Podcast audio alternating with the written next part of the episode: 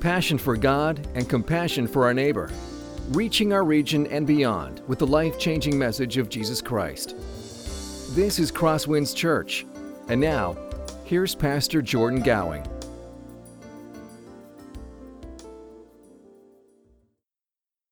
All right, you may be seated. We'll take a moment to dismiss kids for a time of kids worship.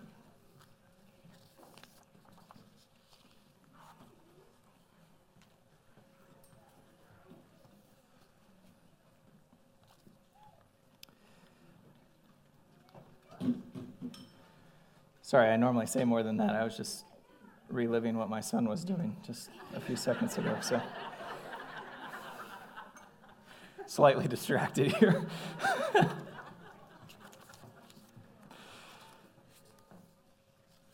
All right, well, just to clarify, we will bring your kids back after the end of the sermon, and they'll join us for worship here at the end of the service. For the rest of us, it's great to be with you this morning as we continue our series, Broken Vessels. We are looking at how God uses different people for His glory and just in His grace, how He is at work in the lives of His people. And so this morning we're going to be in the book of Acts. We'll be in Acts chapter 16, and we're going to look at the story of Lydia. Lydia is another one of these very important and yet perhaps lesser-known figures in the story of the Bible. And I would say that she holds the place of honor, I guess, of being the first convert to Christianity on European soil. So there were other Europeans who became Christians, but they became Christians in Jerusalem. This is the first person to become a Christian on European soil, at least as it is recorded in the Bible. Acts 16 is a turning point, not just in the book of Acts, but also in the story of the church's history. So to this point, the book of Acts has been focused on the ministry of the church in Judea, and then the surrounding regions, going just a little bit further than Syria. So they've just kind of made it into what is modern-day Turkey. But at this point, even though Acts is over halfway over, now we're going to see God guides Paul. And really, he takes his mission from the land of Judea and the surrounding area into Europe. And then, of course, it culminates at the end of the book of Acts with the gospel reaching the very heart of the Roman Empire as the gospel reaches Rome itself. Now, Lydia's story in Acts chapter 16 is not just a cool story that we can use during Bible trivia. It's actually this powerful reminder of how God shows His commitment to His people. And it also gives us this picture of God's intention for His church. What does God want to do in His church? How God is at work creating unity in His church in spite of the very different backgrounds that the people of God come from. So if you have a Bible, I invite you to go ahead and open up to Acts chapter 16. That's where we're going to spend the majority of our time this morning. We're going to look at the life of Lydia in really two sections, two parts here. First, we're going to look at her conversion and the events leading up to that conversion. And then afterward, we're going to look at the implications of what God is doing, not just in her life, but also in the church in Philippi. So that'll be our roadmap this morning. I invite you to pray with me as we approach God's Word. Father, thank you for how good you are. We ask that you would be at work in our midst this morning, even as we will soon read that you opened the heart of Lydia to pay attention to the gospel message. We ask that you would do the very same thing with us this morning. We ask that you would enable us through your Spirit to be a people who hear and believe and respond to the gospel with a life of faithfulness.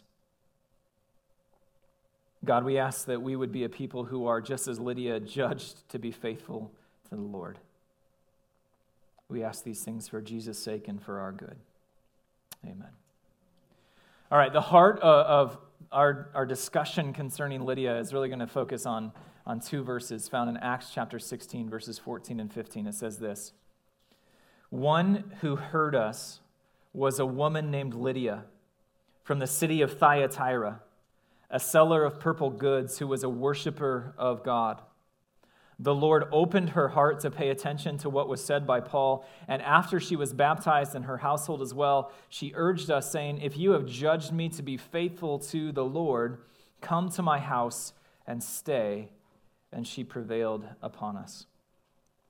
Significantly, the story of Lydia's conversion starts well before Lydia steps onto the scene in Acts chapter 16. It actually starts several hundred miles away from Philippi, where Lydia is living. It actually starts around the year 50 AD. Paul and his companions are just starting out on their second missionary journey.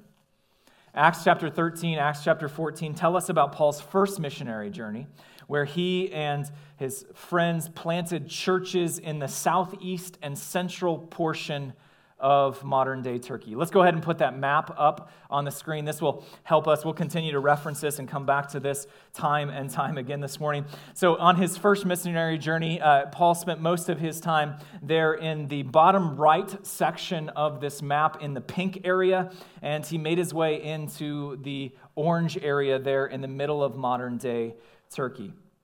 On the second missionary journey, which is actually what this map is representing, we see Paul returns to these churches that he had planted about a year or two earlier, and he goes to, as we see from Acts chapter 16, verse 5, to strengthen them in the faith.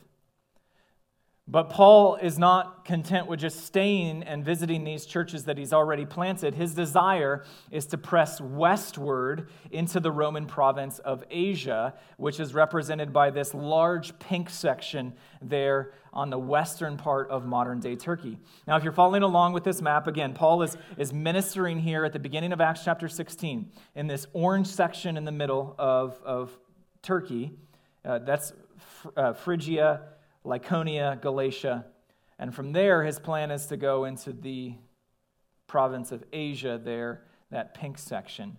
But as we see from Acts chapter 16, God has other ideas. So we read this in verse 6. And they went through the region of Phrygia and Galatia, having been forbidden by the Holy Spirit to speak the word in Asia. Now this is a significant verse, and we don't know exactly what it looked like. Later, Paul is eventually going to travel to Asia. He's actually going to plant a church in Ephesus. He's going to minister there for several years. But that's not God's plan for him in this moment. God says, hey, don't go to Asia. And yet at the same time, God doesn't give him specific direction of where he is supposed to go. So they head north rather than west. Let's go ahead and verse 7. And when they had come to Mysia, they attempted to go into Bithynia, but the Spirit of Jesus did not allow them. So passing by Mysia, they went down to Troas. So let's go ahead and throw that map up once more. Paul is ministering again. In the orange region, he desires to go to the pink region. The Holy Spirit says no, prevents Paul from doing so. Paul is not to be deterred, and so he and his companions say, okay, if we can't go west, we'll go ahead and head north. And they go toward what is that blue section there at the top of the map. But again, God has other plans.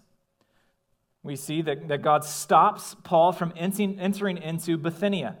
So Paul and his friends, they skirt around Asia, and they end up in Troas, which is marked there on the coast of Turkey with that green star. It's a city on the Aegean coast.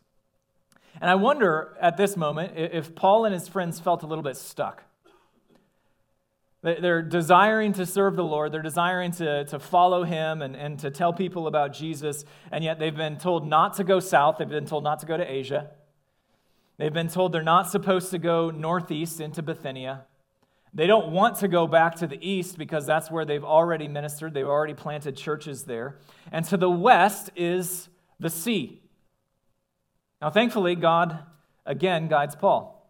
We see this in verse 9. And a vision appeared to Paul in the night. A man of Macedonia was standing there, urging him and saying, "Come over to Macedonia and help us." And when Paul had seen the vision, immediately we sought to go on into Macedonia, concluding that God had called us to preach the gospel to them. So setting sail from Troas, we made a direct voyage to Samothrace, and the following day to Neapolis, and from there to Philippi, which is a leading city of the district of Macedonia and a Roman colony. And we remained in this city some days. So again, Paul and his companions, they're in Troas on the sea. Paul has this vision, this dream of a man from Macedonia. And that Macedonia, let's throw the map up one more time. Macedonia is that orange section in the very top left corner of the map. All right, so this is Europe here, and Paul and his companions, they've got their direction that they've been wanting. They weren't sure where to go. Now they know where to go. They're going to Macedonia. They set out right away. They travel to the coastal city of Neapolis, and from there, they journey on foot to the city of Philippi, which was the leading city of Macedonia. And this was typical, what we normally would see from the Apostle Paul. He goes and journeys to a large city where he plants a church in the largest city of that region. And from there, that church in turn is going to send out missionaries to the surrounding communities, which in turn plant these churches in the surrounding communities. Now, we might be saying, what exactly does all of that have to do with Lydia? And I would say it has everything to do with Lydia. Everything to do with Lydia. Most of the time, as we look at the book of Acts and we see what Paul's missionary journeys are like, they're so extraordinary because they're so ordinary. Paul's first missionary journey, Paul and his companions are sent out by the Holy Spirit, but we're not told that they're given direction as to where they're supposed to go. God doesn't say, I want you to go here, I want you to go there. It just says that they're sent out by the Holy Spirit from Antioch. We're actually told in the course of his first missionary journey that they travel from place to place. Sometimes they're just directed, not from a direct word from God, they're just simply directed by persecution. They go from town to town trying to escape persecution. That's what we see in Acts chapter 13, verses 50 and 51, Acts chapter 14, verses 19 through 21. Same way in Paul's third missionary journey, which will take place later on in his life, Paul oftentimes will make decisions to move from one place to another based off of persecution or simply just a desire to go somewhere else. So Paul will leave his ministry or his mission work because he desires to return to Jerusalem in Acts chapter 20, verse 16.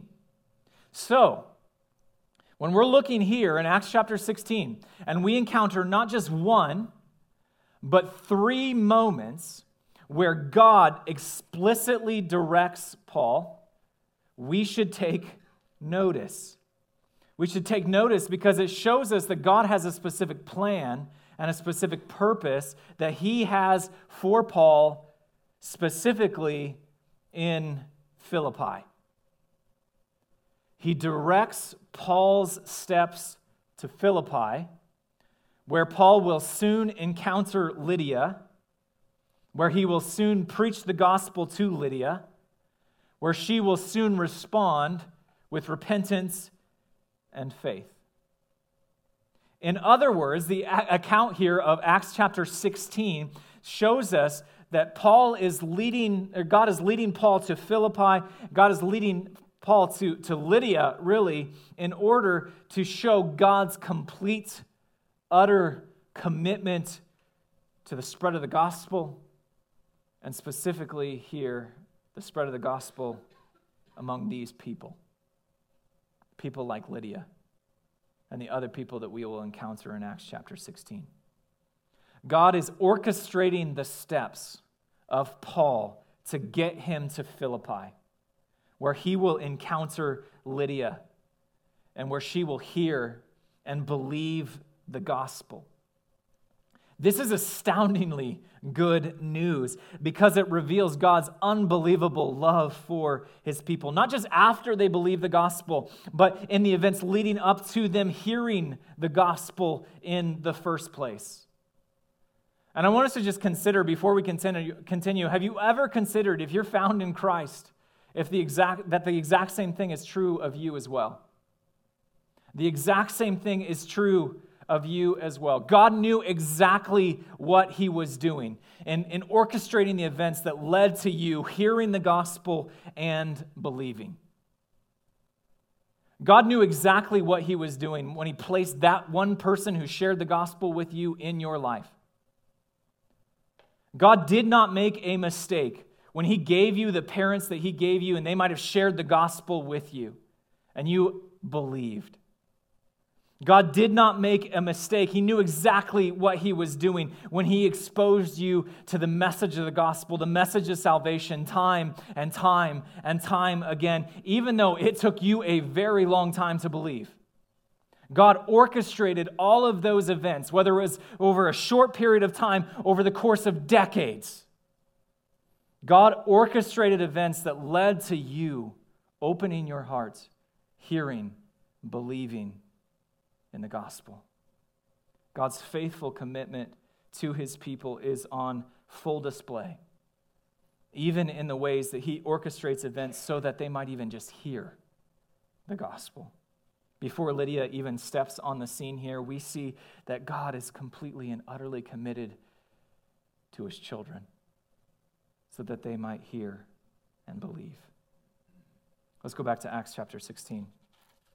At this point, Paul and his companions are in Philippi, and yet they encounter a new problem, a problem that they haven't run into before.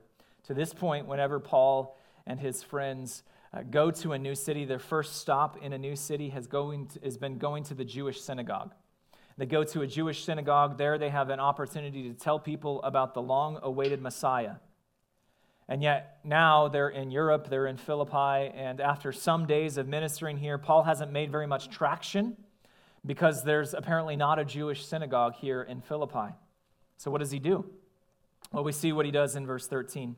And on the Sabbath day, we went outside the gate to the riverside, where we supposed there was a place of prayer, and we sat down and spoke to the women who had come together. So Paul and his companions, they've spent their short time in Philippi trying to find a community of God-fearers. This is just a way of describing Gentiles who trusted in or who were interested in the God of Israel. They hadn't fully converted to Judaism, but they were interested in this God of Israel. And as Paul and his friends are asking around Philippi, someone tells them that, well, we've heard of this group that actually meets together on Saturdays outside the city. On Saturday mornings, they meet near this river for a time of prayer.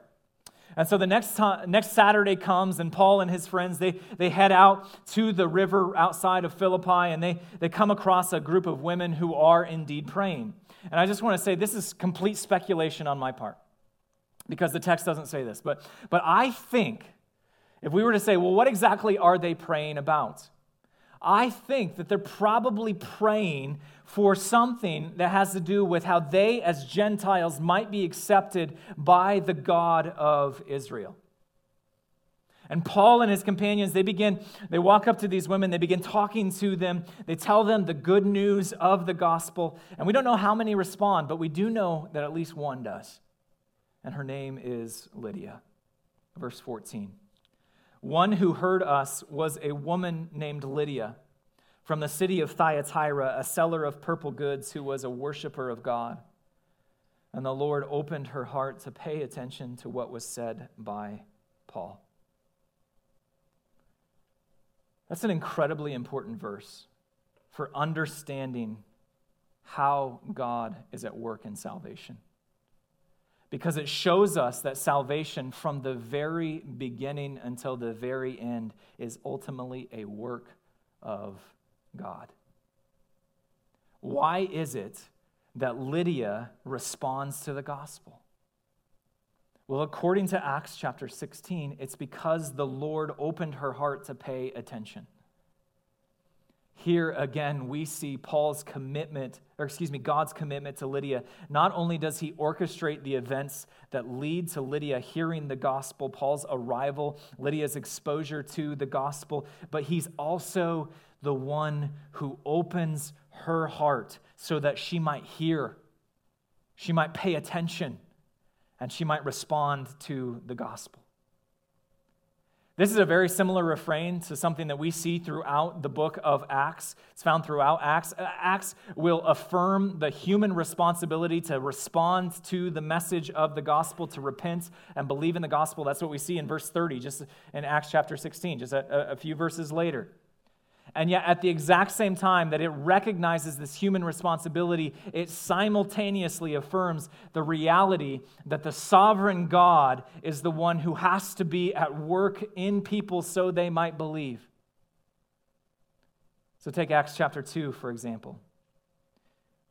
And the Lord added to their number day by day those who are being saved. This comes right after Peter's sermon at Pentecost. Revival breaks out in Jerusalem. The Holy Spirit comes down. Thousands of people come to faith in Jesus. And notice that the scriptures say that it is the Lord himself who is at work. God is the one who is adding people to the church. A similar and probably even more explicit example is found in Acts chapter 13. Paul, on his first missionary journey, it says this, "And when the Gentiles heard this, they began rejoicing and glorifying the word of the Lord. And as many as were appointed to eternal life believed." Paul is preaching in Pisidian Antioch, and it leads to a number of conversions. And as we also see in Acts chapter 13, it also leads to this massive wave of persecution against Paul. And the book of Acts tells us that we should not be surprised when there are this twofold response to the preaching of the gospel. Because the preaching of the gospel does not rest, the response to the preaching of the gospel does not rest in our hands. It is the Lord who is the one at work in hearts, enabling people to respond with repentance and faith. And that's exactly what we see here with Lydia. Lydia responds to the gospel because God is at work in her life. God is the one who is opening her heart in order to believe. This is even seen in the fact that Lydia, she's this Gentile businesswoman. She's been gathering with a group of women to pray to the God of Israel. God is preparing the way for her to respond, for her to be saved. And again, when she finally hears the gospel, she believes. She does just that. Now, we might say, well, what exactly does this mean for us today? I think there's at least two responses that this calls for from us. First, this should lead us to worship. This should lead us to worship. If you consider the fact that the only reason you responded to the gospel is because the Lord opened your heart to believe, shouldn't that inspire wonder and awe? Shouldn't that inspire amazement, humility? Why would God set his sights on someone like me? Why should God see fit to have mercy on a person like me? When we read these words that the Lord opened her heart to pay attention, it leads us to worship because we realize, God did the same thing with me too. I grew up in a Christian home, grew up in going to church regularly just about every week. And yet, in spite of that lifetime exposure to Christianity, it wasn't until I was about 16 that I began to take my faith seriously. And after I became a Christian, I consider that the moment when I became a Christian, people would ask me how I became a Christian. And I would say, for the longest time, I grew up in a church that didn't preach the gospel. That's what I said. The reason why I didn't become a Christian until I was 16 is because I grew up in a church that didn't preach the gospel. And I think you can catch what's implied in that statement, right? If I would have been in a better church, then I would have believed at a younger age. But at some point, and I don't remember exactly when, after persistent exposure, over the course of years, maybe even a decade, of exposure to the Word of God, I stopped saying that I grew up in a church that didn't preach the gospel. Now, that might be true. I honestly don't remember. But what I now say is that I didn't have ears to hear the gospel until I was 16. This is language from Mark chapter 4. It's language from other parts of the Gospels as well. If I was to use language from Acts chapter 16, I would say something like this. I didn't have a heart that was open to the gospel or open to pay attention to the gospel until I was 16. Notice again the implication here as well. No longer is it, well, I would have done it if I was in a better church. Now the implication is that that's not something I could do. I couldn't open my heart up on my own. It was not in my own strength. Instead, this was a gift from God. That's why I say that this idea of the Lord opening up hearts to pay attention to the gospel should lead us to worship. Because when I think of who I once was and how perfectly content, I cannot stress that enough. How perfectly content I was being who I used to be. When I look back at that, and then I think about who I am now, I thank God that he saw fit to open my heart to pay attention to the gospel. Acts chapter 16 should lead us to worship. Because who are we that God had mercy upon us? You see, not only does this lead to worship, it also leads to perseverance and prayer and evangelism. This perspective leads to perseverance in prayer and evangelism. I'm convinced that this perspective is what allowed Paul to persevere when he went through all sorts of sufferings and persecutions, even abandonment by his friends over the course of his ministry. Why? Well, because Paul knew that the response that people would give to the gospel, it was ultimately out of his hands. It's not as though he could learn a specific technique. And if he just adopted that technique, or if there was that formula that he could discover, that would produce faith in the lives of the people that he shared the gospel with. Paul knew that if anyone was going to believe this message, then it would have to take a literal act of God. And so he prayed. And he did not get discouraged when people did not believe, but he continued to pray, and he continued to proclaim the gospel. And when he prayed and when he proclaimed the gospel, many times he was met with persecution, he was met with ridicule. But other times, he encountered a person like Lydia, and that person was eager to respond to the gospel. The same thing is true for us, and specifically with our loved ones who do not walk with the Lord. This is a call to perseverance, a call to prayer, to keep praying, to keep turning their eyes to Jesus, because who knows when God might see fit to open their hearts to pay attention to the gospel. Acts 16 and Lydia should lead us to worship and to perseverance. Acts 16, Lydia has believed in the gospel. Immediately she puts her faith to work in verse 15. After this, she was baptized, and her whole household as well. She urged us, saying, "If you have judged me to be faithful to the Lord, come to my house and stay." And she prevailed upon us. So Lydia gets baptized probably in this river that she's standing right next to. It's a sign of her new life in Jesus. It's clear that God has opened her heart to pay attention to the gospel, and that's met with obedience. And that starts with the obedience of being baptized.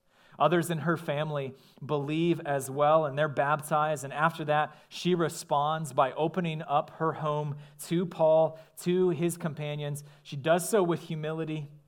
As we soon are going to see, Lydia is a person of great wealth. She's very wealthy, and yet she uses her wealth to further the kingdom of God. It's likely that the church in Philippi started meeting. Its first meeting location was in Lydia's home because she had the means to house so many people for worship. See, Lydia understands that the call of the gospel is not just a call to believe, but it's belief followed by a life of sacrificial service for others and for the Lord. She is indeed faithful to the Lord through her actions in welcoming Paul, welcoming these other missionaries into her home. And we might say, well, what exactly can we learn from Lydia?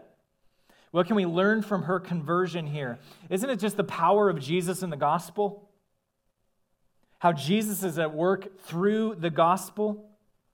Just consider what that Saturday was like for Lydia. Saturday morning, she wakes up religious, but dead in her sins. And that night, before her head hits the pillow, she was a child of God. And that's the start of the church in Philippi. We see here from Lydia's conversion, it reminds us of this unshakable commitment of God toward his people, to draw his people to himself. God is at work bringing those who are far off into his family. If you are in Christ, the reason is it's not because of any credit to your own or to yourself, but because he saw fit to open your hearts. And Jesus isn't done. You can be confident that he will continue to be at work just like he was in Acts chapter 16 with Lydia. So persevere in prayer. Persevere in sharing the gospel with others. One of the most powerful things about Acts chapter 16, it's not just the conversion of Lydia, but it's really the start of the Philippian church. Acts chapter 16 shares three radically different stories about the converts that were the first converts in Philippi, the start of the church in Philippi. The fact that Paul tells us that Lydia is from Thyatira as a seller of purple goods is not just a throwaway information here. It's actually gives us a fair bit of information about her background. Thyatira was known in the ancient world as a very wealthy city. It was one of the only cities, this is, thousands of years ago, dyeing clothes to whatever color you wanted was relatively foreign. There were certain colors that were easy to cultivate and produce, and there were other colors that were very hard to produce, including the color purple. And so, of course, if it was rare, that's the color everyone wanted. And that's what made it very expensive. It was uncommon for people to be able to dye clothes purple in the ancient world, except in this area around Thyatira, because there was a special plant that grew there. And it allowed people to dye clothes purple. And this made Thyatira a very wealthy city, especially those who were in the industry of selling purple clothes. So here, when it says that Lydia is a woman from Thyatira, a seller of purple clothes, it's reminding us, she's pretty wealthy. Not only was she able to do this, but she actually moved away. She moved away from Thyatira, moves to Philippi, and starts selling these purple clothes. It suggests, she's not just a person of great wealth. She's also an incredible businesswoman. She's got her act together. And so here we see that this church starts with someone like Lydia, and yet the surprising thing about Acts chapter 16 is it's not just made up of people like Lydia. It's not just a group of very wealthy business people. That's made abundantly clear from the very next story in Acts chapter 16. As we were going to the place of prayer, we were met by a slave girl who had a spirit of divination and brought her owners much gain by fortune-telling. She followed Paul and us, crying out, "These men are servants of the Most High God who proclaim to you the way of salvation." And this she kept doing for many days. Paul, having become greatly annoyed, I love that line, holy annoyance, turned and said to the Spirit, "I command you in the name of Jesus Christ to come out of her." And it came out that very hour. So here's Paul. He's continuing to minister in Philippi, and he delivers this little girl from bondage of the enemy. And it's not explicit in this passage that she becomes a follower of Jesus, but I think it's very safe to conclude that she converts to Christianity. She becomes a believer just like Lydia.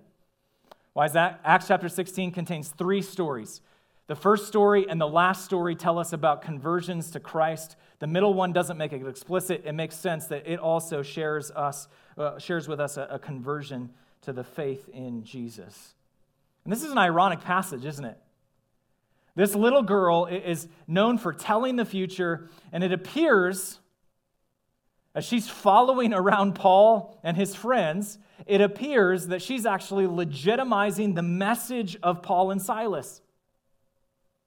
And the pragmatist in us sees this and says, well, you know, the ends justify the means. Look at what God can do. Satan meant it for evil. God's going to use it for good. This little girl, even though she's possessed, man, she's doing a gospel work. Here's an important reminder for us, though. God doesn't need Satan's help to build his church. He doesn't need Satan's help in legitimizing the message of the gospel. This is the Lord who can open hearts to pay attention to the gospel. This is the Lord who directs Paul's path to Philippi. He doesn't need the help of an evil spirit to legitimize the message of the gospel. And the Lord hates to see his image bearers, people like this little girl, in bondage and torment to the enemy. And so he uses Paul's words to deliver her from the domain of darkness into the kingdom of his beloved Son. And again, we're seeing a church begin to form here.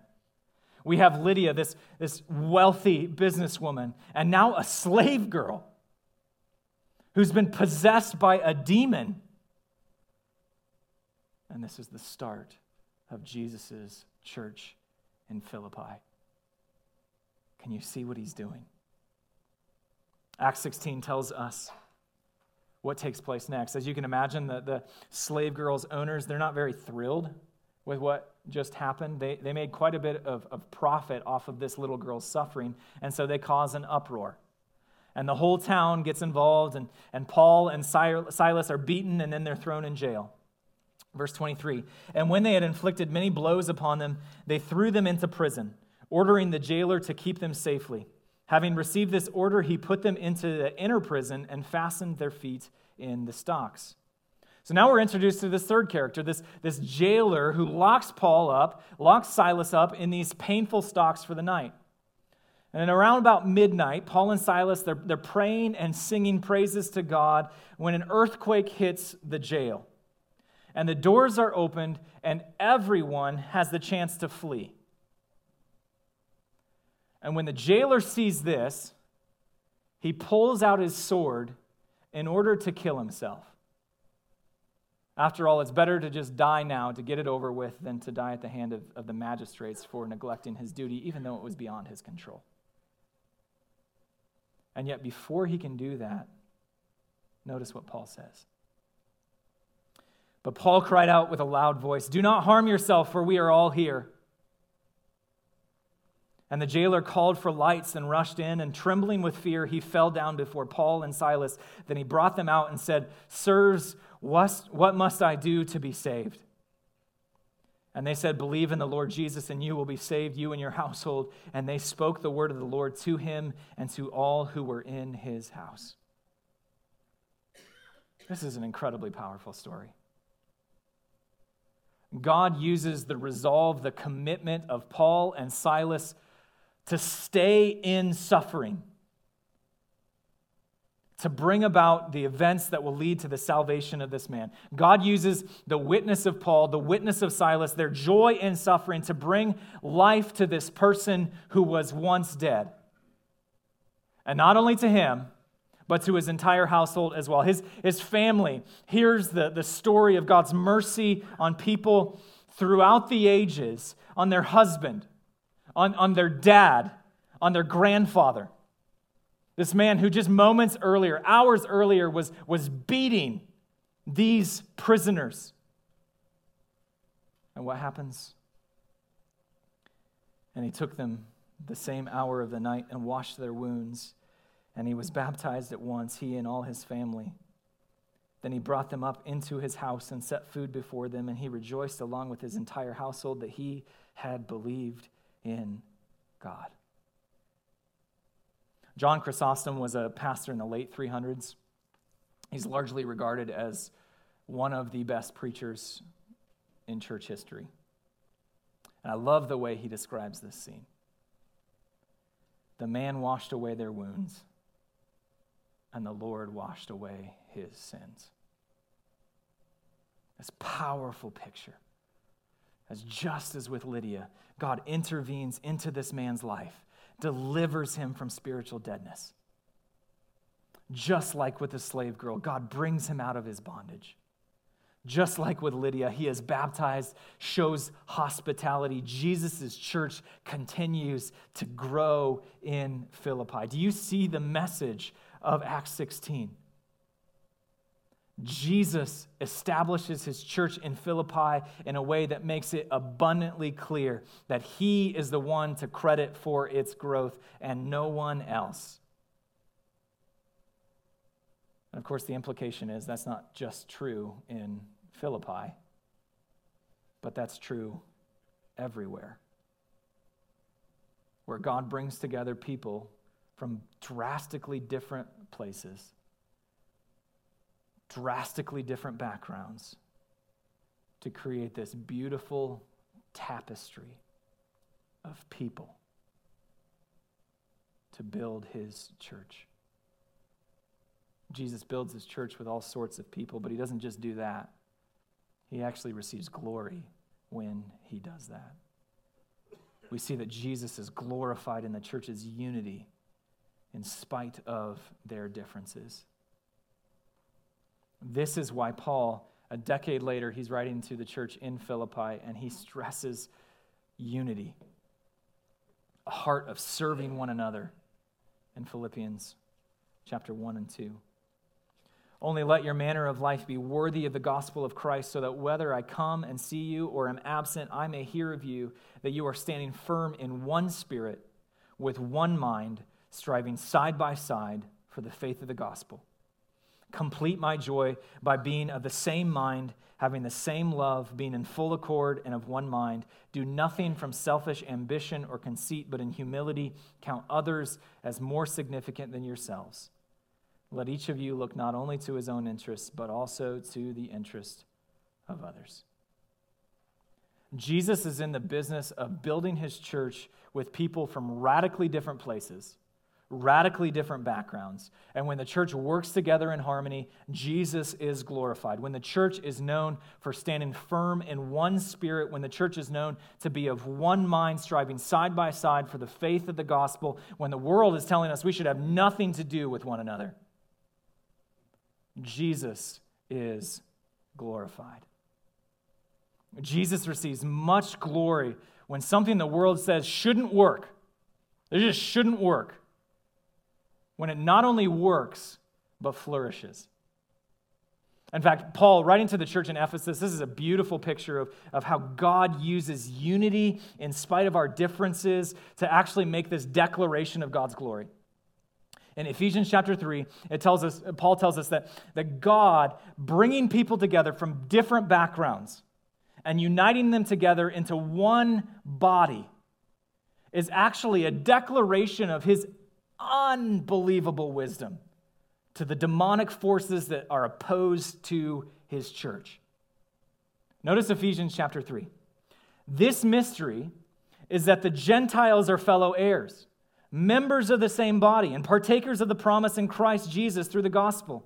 This is the mystery hidden for ages in God, so that through the church, the manifold wisdom of God might now be made known to the rulers and authorities in the heavenly places. Jesus receives much glory when you get together on Sunday morning with people who are not at all like you in order to worship the same God.